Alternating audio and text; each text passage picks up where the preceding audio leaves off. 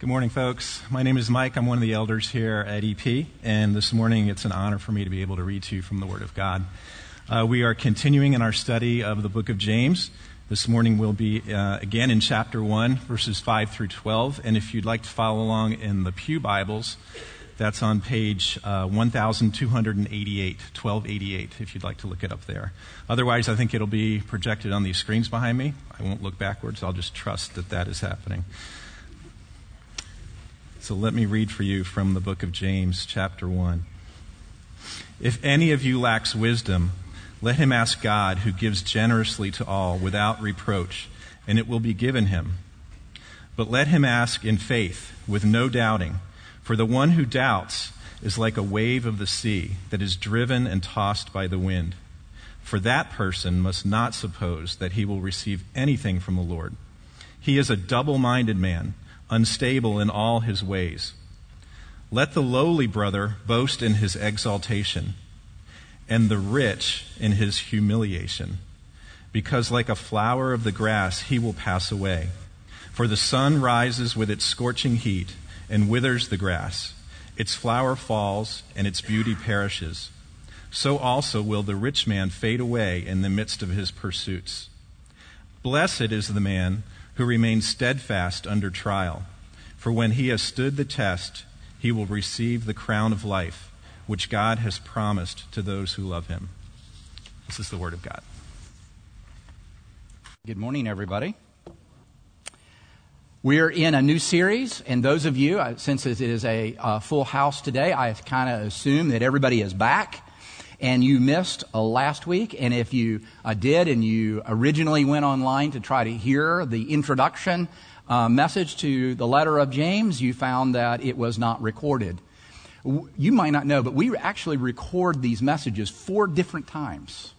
And in the first time since I've been here, we had failure across the board. And so this week I sat in my little office and uh, did a re recording now, you will find that it is a less uh, passionate, and the response from the listeners was less than thrilling, since it was empty.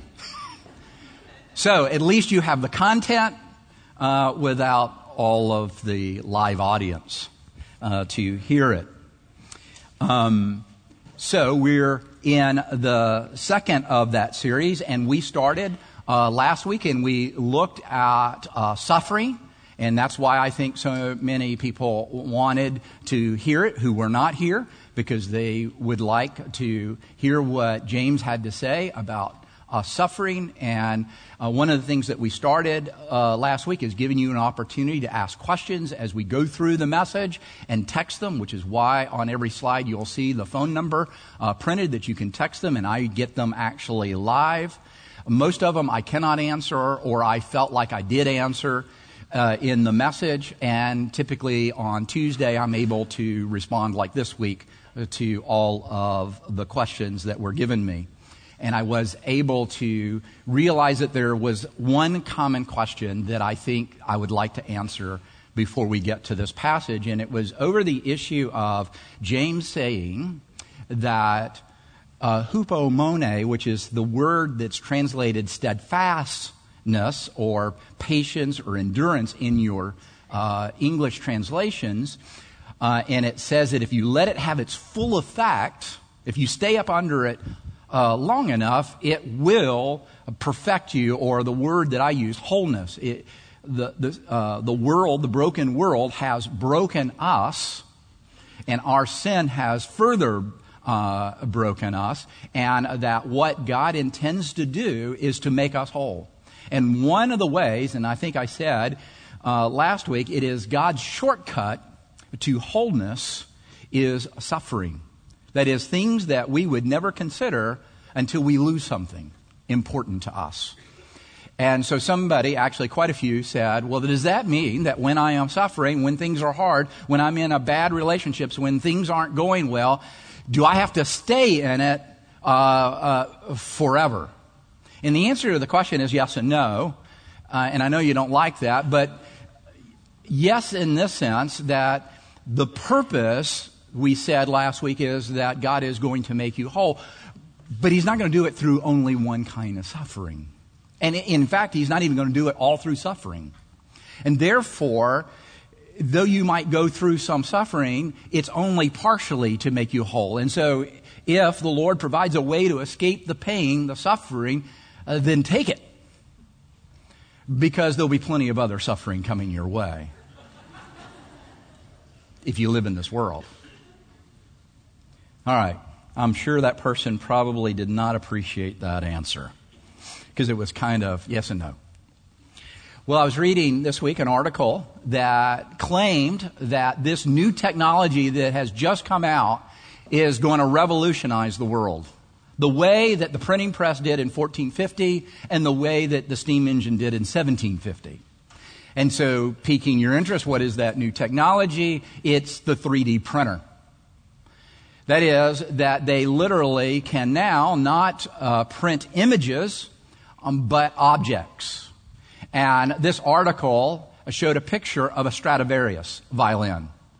And they have been able to uh, reproduce uh, through a 3D printer a Stradivarius that played in an orchestra and sounded beautiful, as if it was a, an original Stradivarius uh, made hundreds of years ago. And that's just phenomenal because there hasn't been a true Stradivarius made in hundreds of years. But a 3D printer has been able to produce one. The caption was, Make me a Stradivarius.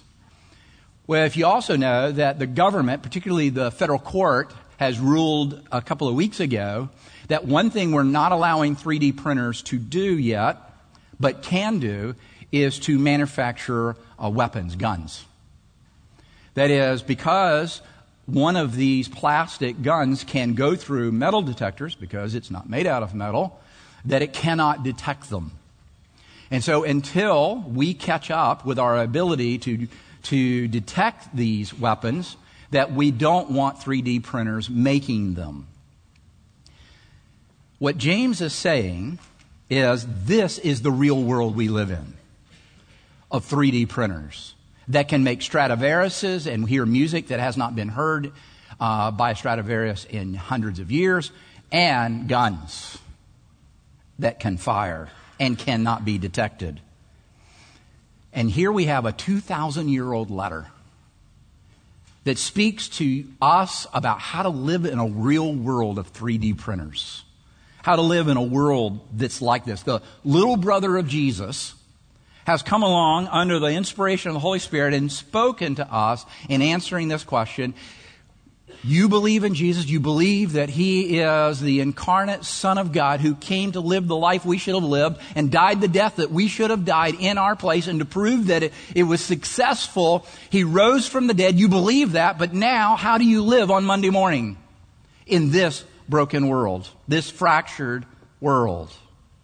And so James has been beginning to outline 12 skills, 12 attributes, or 12 applications of believing that translate into our real world that we live. And the first one is that because we live in this real world, not a fictitious world with no suffering, we live in a world of brokenness, and therefore we all experience brokenness. We need hupomone.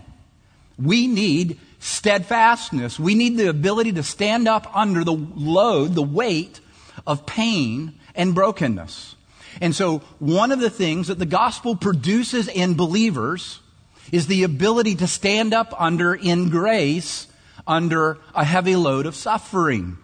And because of that, if we allow it to have its full effect, it will begin to make us whole because God's ambition and goal for humanity, the whole world, not just you, but the whole thing, is for it to be whole again. The way, in, in, fact, I would say better than it was in the garden, because at least in the garden, there was a temptation of its ruin. Where we are headed is to a place where that can never happen. And that's why where we're going will be better than where we came from. And we know it's better than where we are. And you and I need the skill, the ability to stand up under that until then. This week, he looks at a different skill, a different ability, and that is wisdom. Viktor Frankl, who survived Auschwitz, he was a psychiatrist when he went in, and he was a psychiatrist when he came out. And he wrote a book uh, talking about man's search for meaning. And it was about his observations about people who survived the camps versus people who did not survive the camp. He's not talking about when they execute you. That was beyond your control. But he was talking about that which was within your control in the death camp and people who survived. He said, He who has a why can endure any have to. And what he observed is prisoners who had a why, a reason, understanding, a perspective they tended to survive if they didn't go to the ovens.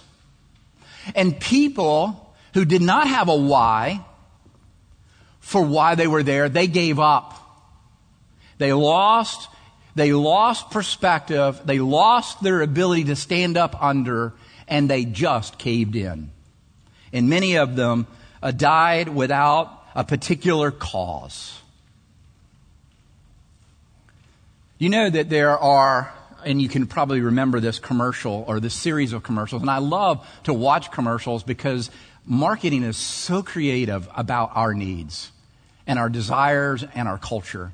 And this particular commercial uh, went like this it would show tremendous images of people with their hands raised. You remember it was Muhammad Ali after his uh, defeat of Frazier that he, he, raised his hands, and then they had the picture of the Berlin Wall and all the Eastern Ger- uh, Germans raising their hands, and then it had this caption or this tag. It was just images, flash, and then there would be this uh, tag.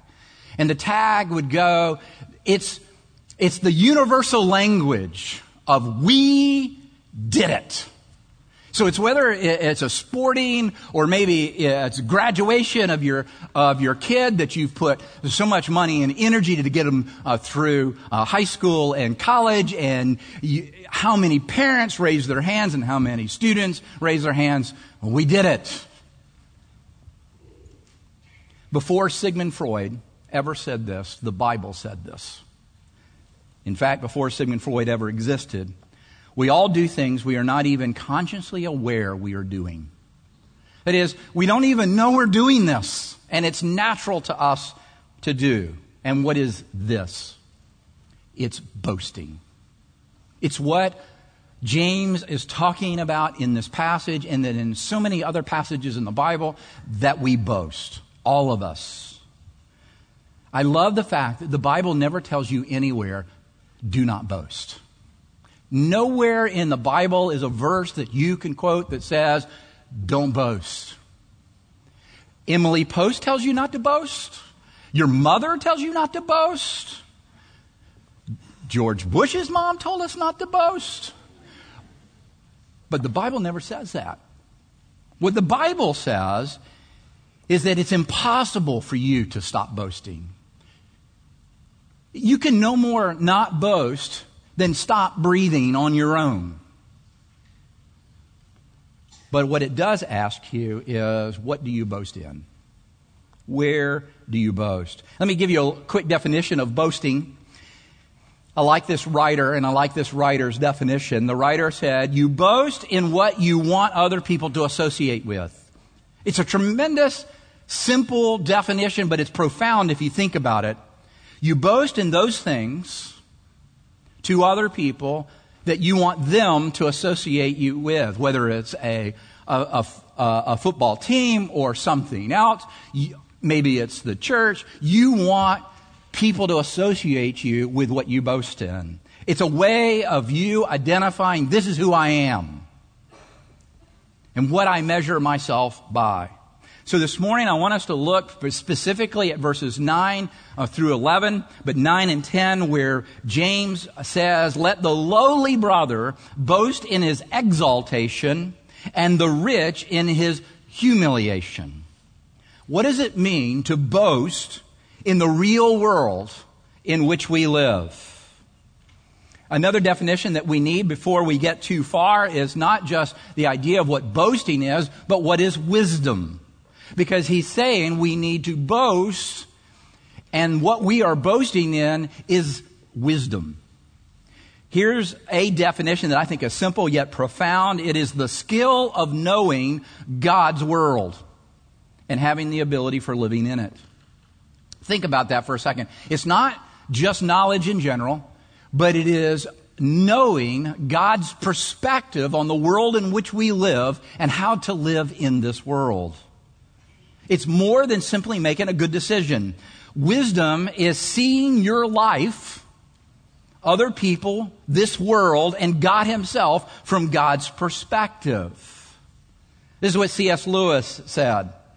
For the wise men of old, the cardinal problem of human life was how to conform the soul to objective reality, and the solution was wisdom.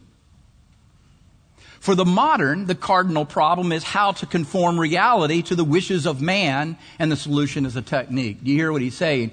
In the old days, we tried to understand how God had put this world together and what he intends for us, and we conform ourselves to that perspective. He says the modern man figures out inside of him what he wants, and then he conforms the world to that desire. Very different perspectives and very different ways in which to live. And James is saying one of those is wisdom, and one of those is foolishness. And if you, if you begin to ask God, God, show me this world from your perspective. Show me myself from your perspective. Show me others from your perspective. And show me yourself from your perspective. It will clash with your own understanding of those things. Because you've had other inputs, including your own conscience, to answering that question or those questions. And the way that James, he could have used anything he wanted to, he's going to use two trials two types of lives and he's going to apply wisdom to each of those. And one of those we recognize as a trial. The other we do not recognize as a trial. Uh, one of them he calls lowly. The other he calls prosperity. So one can be an adversity and the other can be a prosperity, and we do not see prosperity as a trial, but let's save that till the end. To whom is James speaking? Verse 9, let the lowly brother boast in his exaltation. He's speaking to Christians who believe in who Jesus is and what Jesus has done for them, who God is and what God has said about them. But the lowly, even though they are Christians, can be lowly of any sort. It could be economically, it could be socially, it could be educationally, it could be about privilege, it could be about position. And this morning you, you might be thinking that, okay, you're going to give me wisdom, great. And you're talking about the lowly, that's how I feel. And so James says, let me give you wisdom about how you feel. Let the lowly put up their hands and boast. But boast in what? And James says, in your exaltation. And you say, like the RCA dog, huh?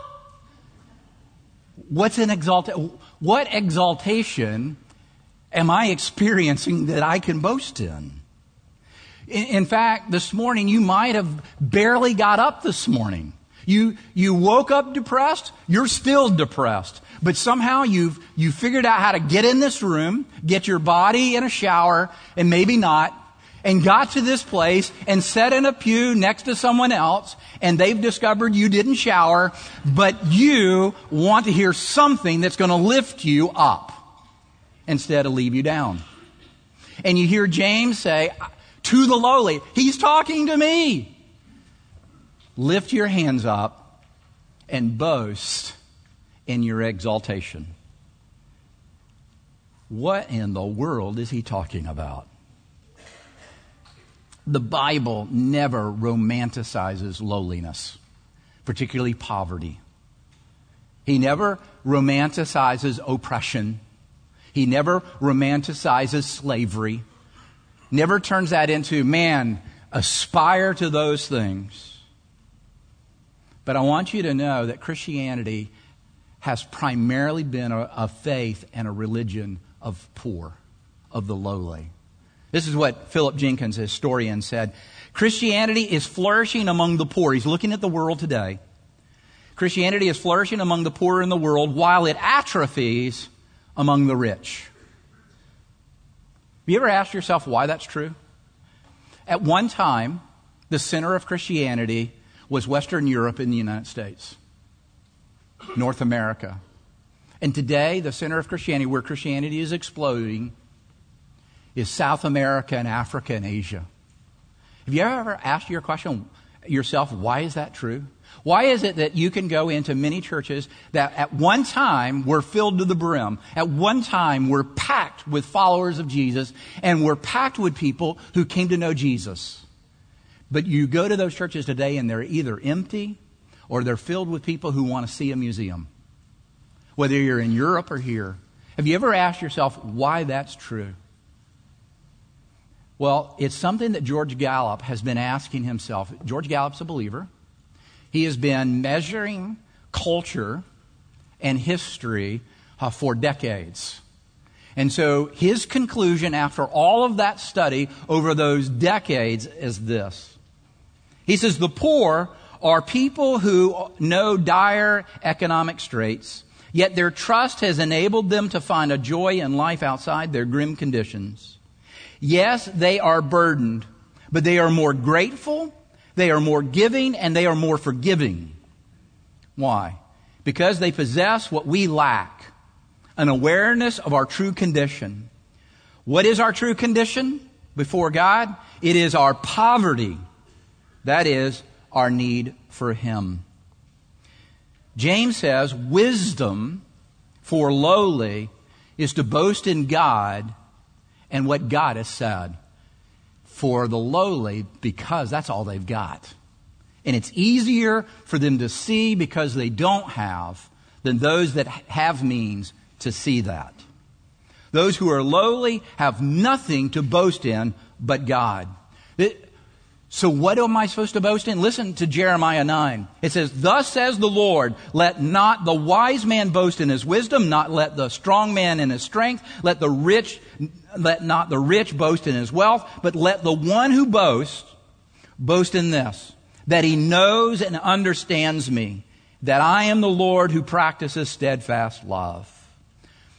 I've started trying to, to, to learn Zephaniah 3 because I think it speaks to us about boasting, about boasting in what God says about us in a way that you and I, average Christians in America who are prosperous do not think of ourselves. It's foreign to us to think that God, that God thinks this way about us. Do not fear, Zephaniah 3 says, but rejoice, for the Lord your God is in your midst. He is the one who saves you. He rejoices over you with gladness we are sure that God saves us, but we kind of think He just tolerates us. We've done just enough to be in His presence, but no more.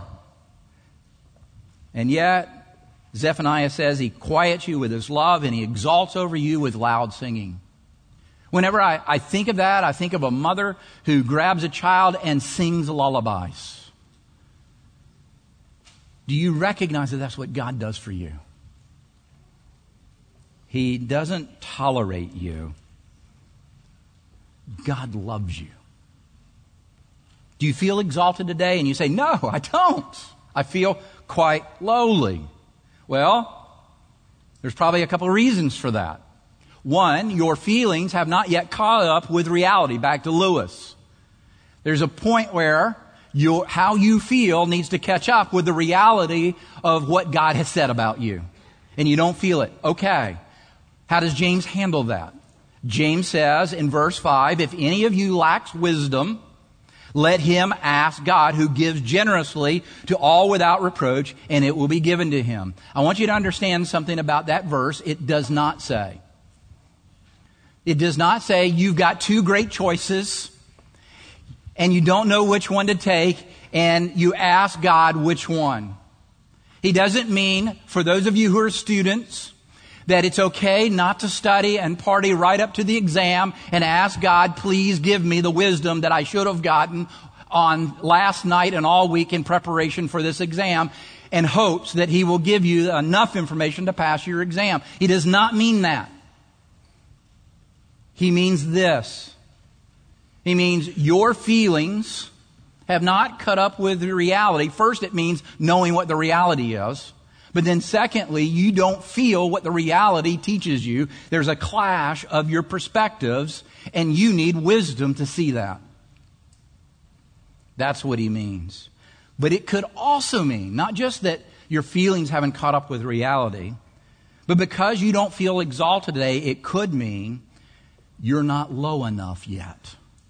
That's a little harder to receive because you think you're already at the bottom.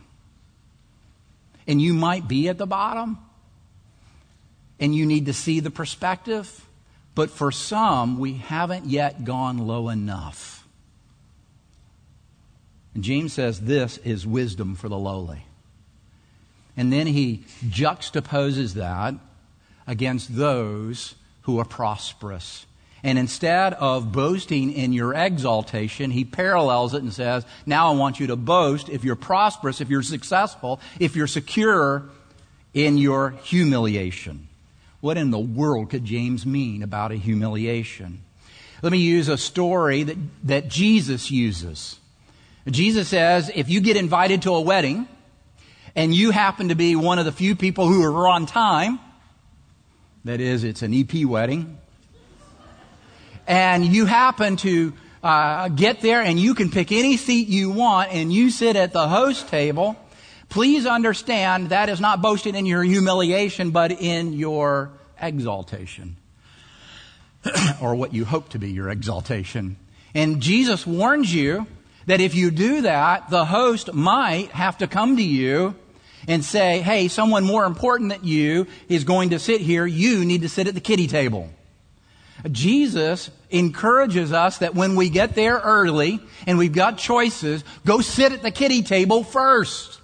Because when the host sees you sitting there, he might come up to you and say, no, no, no, no. I want you to sit here. And in front of all your friends, you're being paraded. That is exalting in your humiliation. Last night, after the Philistines uh, beat the Israelites by a field goal, I needed something to make me laugh instead of cry. And so we watched an episode of Frasier, and if you don't know what that is, that's all right. You can.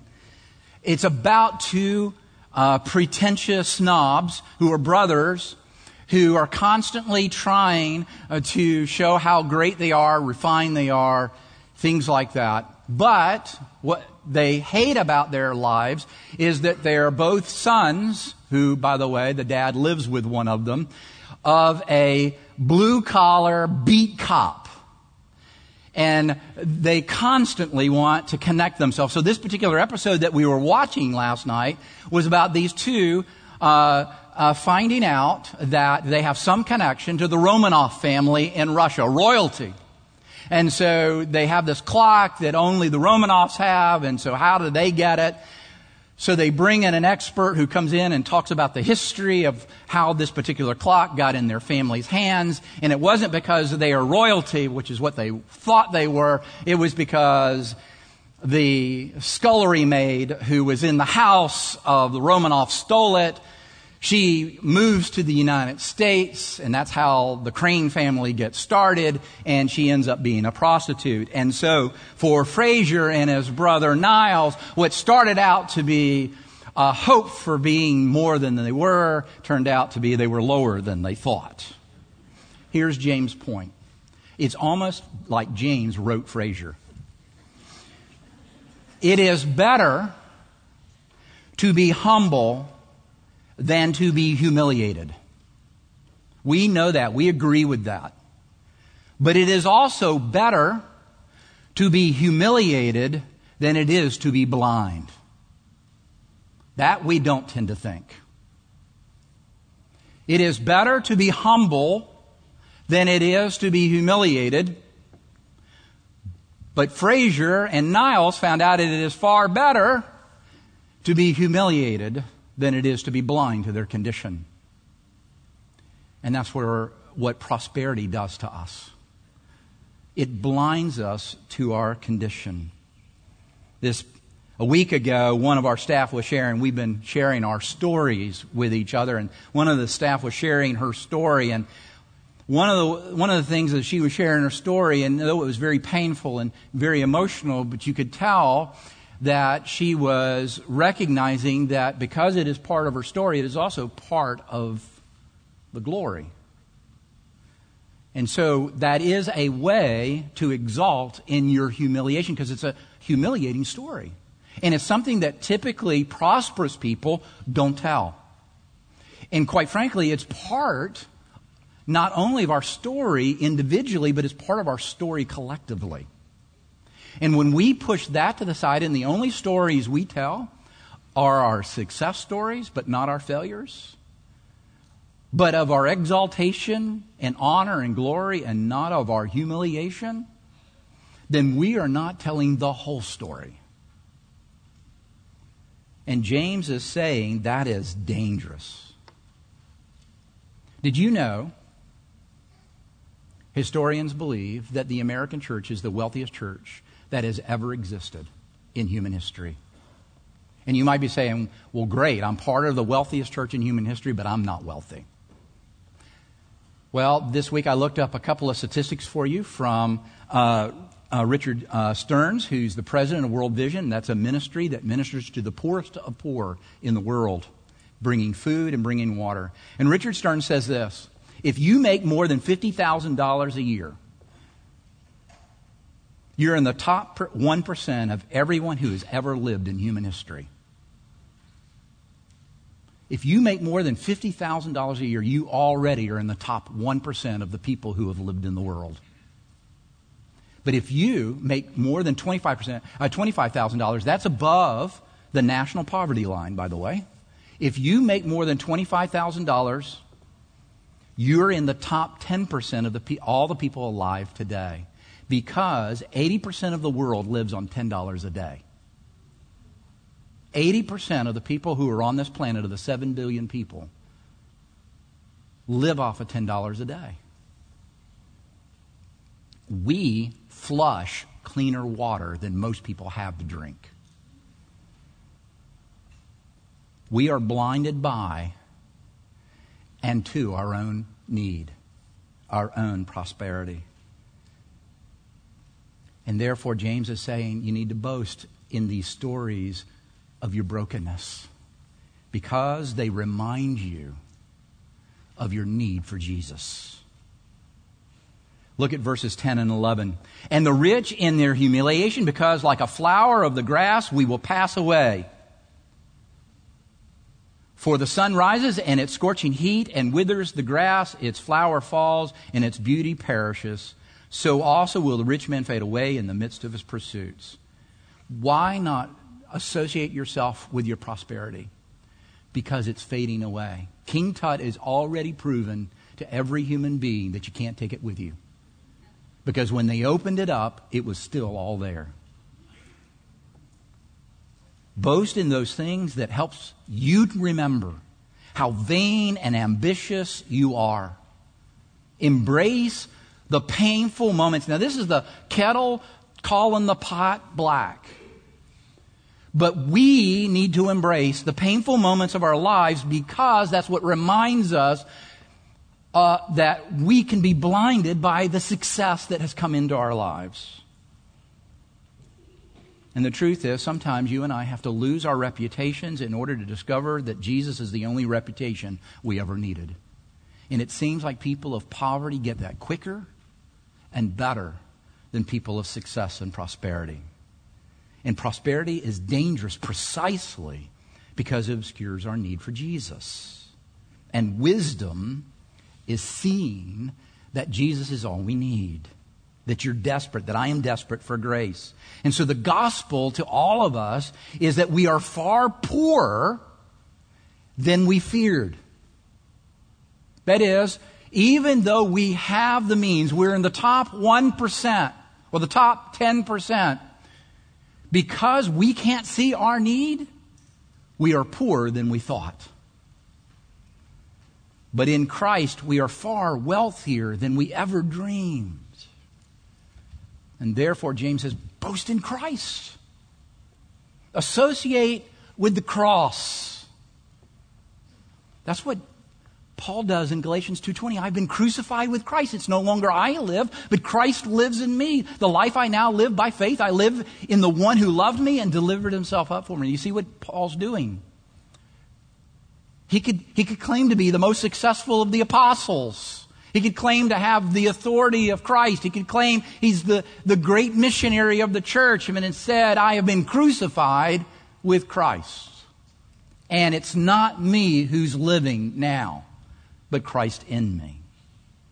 And therefore, this hupomone, this steadfastness, this standing up under, creates wisdom. Because as we stand up, we learn this lesson. Whoever has God and nothing else has everything. And whoever has everything but not God has nothing and God alone is enough. And sometimes we don't learn that until humiliation. That's where we are, and that's wisdom. Whether you're lowly or you're prosperous, and both are a trial for us. So let's pray. Father, thank you. I thank you so much that we are learning this that these are the lessons that we can learn with each other, that we grow in grace. For the lowly who feels depressed, who feels that they need, but what they need is you. And for the prosperous, the successful, Father, give us your perspective on us, on the world, on other people, and on yourself, that we might see that Jesus is enough that even if we have nothing and we have Jesus, we have everything. We pray in Jesus' name. Amen.